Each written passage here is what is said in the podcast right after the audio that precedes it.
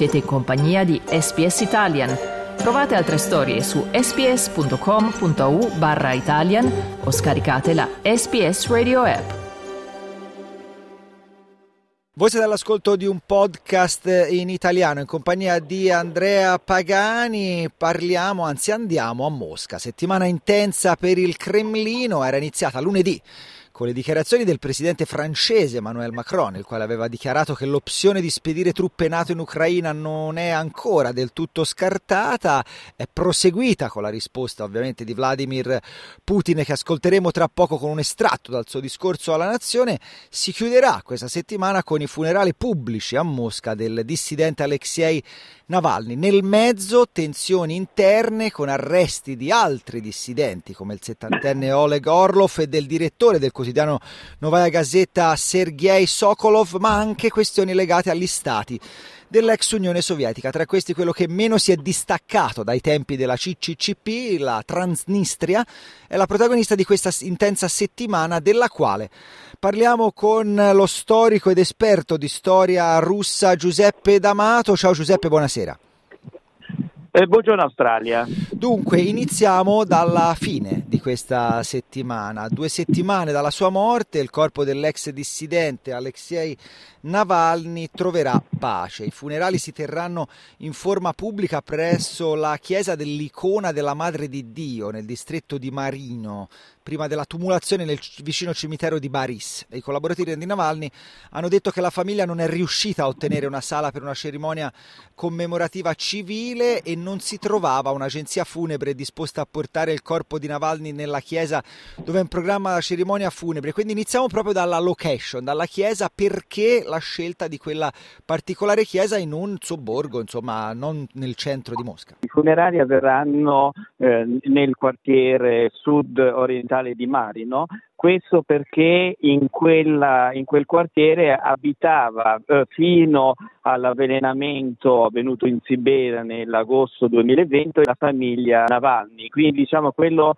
eh, quello tra l'altro è un quartiere assolutamente periferico, quasi diciamo un dormitorio. La famiglia ha optato per la, la chiesa di, del quartiere e il, il, il, cimitero lì vicino, anche perché difficilmente avrebbe potuto ottenere qualcosa in centro, anche perché c'era il grosso problema che la famiglia avrebbe voluto nella giornata di giovedì fare questo funerale, ma in quel giorno lì eh, c'è stato il discorso di Putin alla nazione, quindi di conseguenza eh, dato che Putin doveva essere il protagonista della giornata, eh, è stato assolutamente impossibile per la famiglia organizzare, organizzare l'ultimo saluto al proprio caro. Un quartiere periferico è molto più facilmente controllabile rispetto eh, rispetto al centro e infatti è facilmente isolabile, quindi eh, la, eh, le forze dell'ordine possono avere gioco facile rispetto al centro, al centro della capitale se c'era il rischio veramente, eh, veramente di bloccare o di paralizzare mezza capitale. Questo succede nella settimana nella quale appunto Put- sia la vedova di Navalny, Yulia Navalnaya si è presentata alla plenaria dell'Eurocamera, lo abbiamo ascoltato nel giornale radio dei giorni scorsi in cui lei definisce appunto eh, Putin il capo di una banda criminale organizzata e proprio Putin a parlare alla nazione in un discorso fiume in cui ha risposto anche a Emmanuel Macron che come detto all'inizio della settimana aveva parlato di un'opzione truppe in Ucraina non ancora scartata.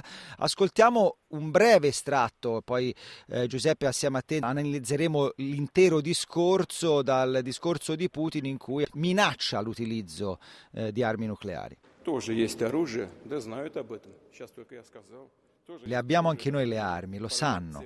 Abbiamo anche noi le armi che possono colpire degli obiettivi nel loro territorio. Loro dovrebbero capire che quello che stanno facendo, cercare di impaurire il mondo intero, potrebbe portare a un conflitto nucleare, con armi nucleari, il che significherebbe la distruzione della civiltà. Lo capiscono questo o no?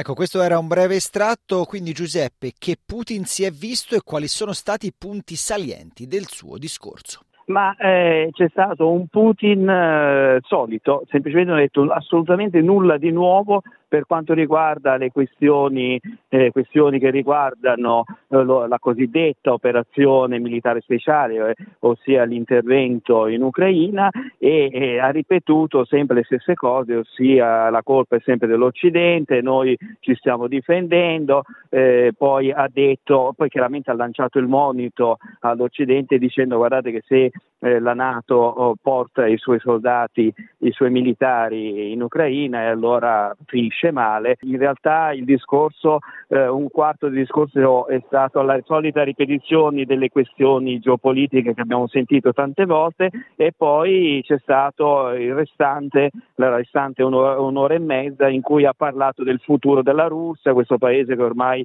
eh, sembra che sia il paese di riferimento per il mondo, come, lui, come lui ra- racconta al popolo, eh, un paese che è la quinta potenza economica, i dati economici come al solito in Russia sono sempre molto, eh, molto interpretabili e soprattutto ha invitato a investire nella tecnologia il suo è stato un discorso in cui ha detto quello che lui ha intenzione di fare nei prossimi sei anni al Cremlino. Io vi ricordo che siamo in collegamento con lo storico esperto di storia politica russa Giuseppe D'Amato, con il quale stiamo analizzando questa settimana davvero intensa per Vladimir Putin, per il Cremlino, per la Russia, per le voci di dissenso interne. Abbiamo parlato prima di Yulia Navalnaya riguardo appunto al funerale di Alexei Navalny. Ci sono altre voci però che sbucano e che subito vengono messe a tacere, tra cui quella dello storico, di un altro storico dissidente russo, il 70 ventenne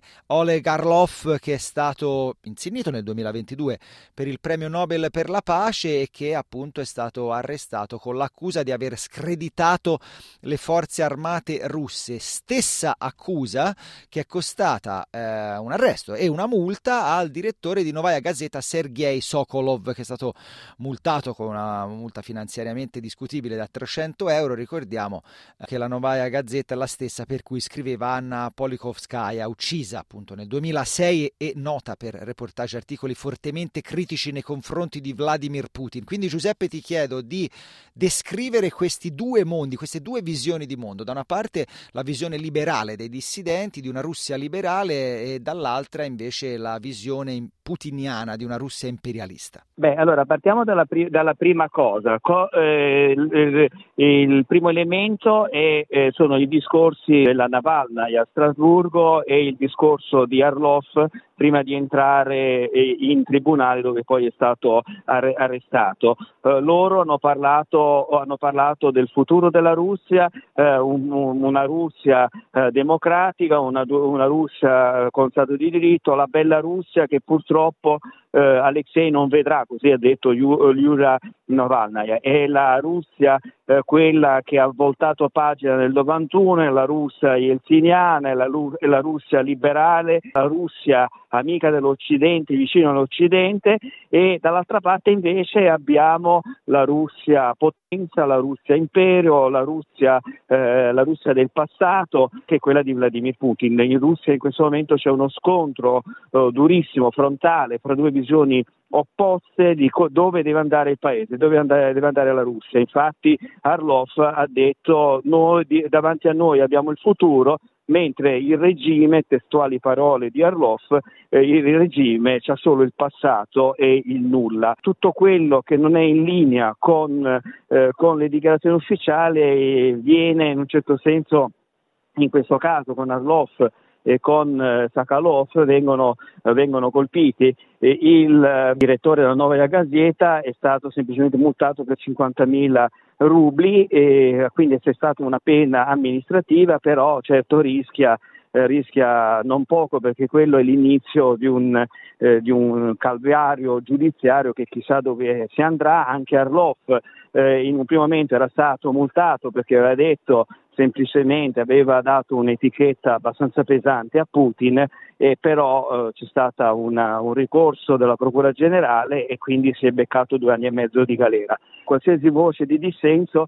eh, porta eh, preoccupazione e soprattutto Putin teme moltissimo di perdere la popolarità perché si rende conto che quanto sta avvenendo in Ucraina ormai in realtà non è così appoggiato, sostenuto come si poteva ipotizzare all'inizio.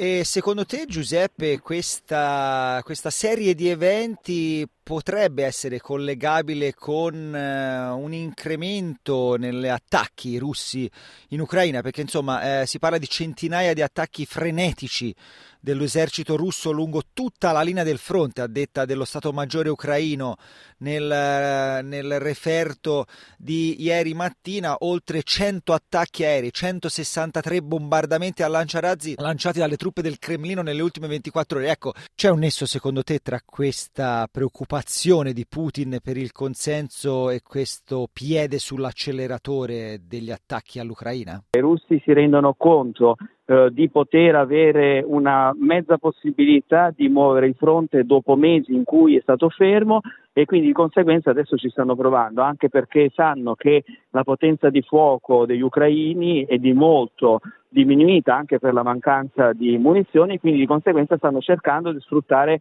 il momento positivo. Al fronte, al fronte c'è stato un avanzamento dopo la caduta di Avdiivka ma eh, certo non siamo a delle, dei, dei, cambiamenti decisivi, stiamo parlando semplicemente di, di successi tattici, questa è stata la definizione addirittura di ultranazionalisti russi, quindi non stiamo parlando eh, di eh, vittorie eh, o di, eh, di, situazioni particolari o di una caporetta ucraina, no, siamo ancora lontani da tutto questo, anche perché i russi hanno sì 600.000 uomini sul terreno, come ha detto il presidente Putin, però questi non sono gli uomini eh, sufficienti per poter dare un colpo decisivo all'Ucraina, anzi, ma siamo ancora molto lontani. Questa continua a essere una, una guerra di trincea, una guerra, una guerra di droni, di attacchi aerei e di scontri di artiglieria. E facciamo l'ultima analisi di questa settimana spostandoci da Mosca a Tiraspol, che è la capitale di, della Transnistria, dell'autoproclamata Repubblica della Transnistria, questo lembo di terra da molti definito un museo a cielo aperto dell'era sovietica. Ecco, se brevemente ehm, Giuseppe puoi introdurre a chi non lo sa cos'è la Transnistria e cosa sta succedendo e perché è importante in questi giorni. Ma eh, velocissimamente, eh, sono stato un paio di volte in Transnistria in, in questi anni. Eh, la Transnistria è una regione che si è staccata dalla Moldavia sovietica e adesso cosa succede? Il presidente locale, che chiaramente non è eh, riconosciuto da nessun altro, eh, ha chiesto aiuto a Mosca. Eh, attenzione perché lì è presente un'unità, possiamo chiamarla, di circa 1500 uomini dell'esercito russo, eh, perché in, in precedenza fun- fungevano eh, da eh, forza di interposizione di pace eh, fra i, eh, fra i eh, moldavi e, questi, e questa, separat- eh, questa, repubblica separatista. Eh, altri, elementi fondamentali sono che questa repubblica si trova a circa 80 km dietro a Odessa, quindi alle spalle degli ucraini, e che il fiume Dniestro segna il confine storico fra il mondo slavo e il mondo latino. Gli ultranazionalisti russi eh, hanno l'obiettivo dichiarato di arrivare proprio fino al Dniestr per recuperare i, te- i territori russi. Quindi eh, questo appello è molto preoccupante perché in passato certi appelli poi hanno significato il, eh, interventi, interventi armati. In questa situazione non si capisce cosa possa avvenire in particolare però certo è un'ulteriore fonte di destabilizzazione anche perché d'altra parte c'è la Moldova che è filo, eh, filo europeista e già la Nato ha già detto interverremo se qualcuno ci prova a fare qualche cosa, qualche cosa di strano. L'ultimissima cosa, nel 2006 la Repubblica separatista eh, di, eh, di, Transnistria aveva chiesto l'adesione alla Federazione russa e dal 2017 ha, ha come seconda bandiera proprio il tricolore russo e quindi seguiremo anche questo possibile nuovo fronte eh, politico, diplomatico e speriamo non militare. Nel frattempo ringraziamo Giuseppe D'Amato per la sua precisa analisi. Giuseppe, grazie e buonasera. Grazie a voi tutti, arrivederci. Cliccate mi piace, condividete, commentate, seguite SPS Italian su Facebook.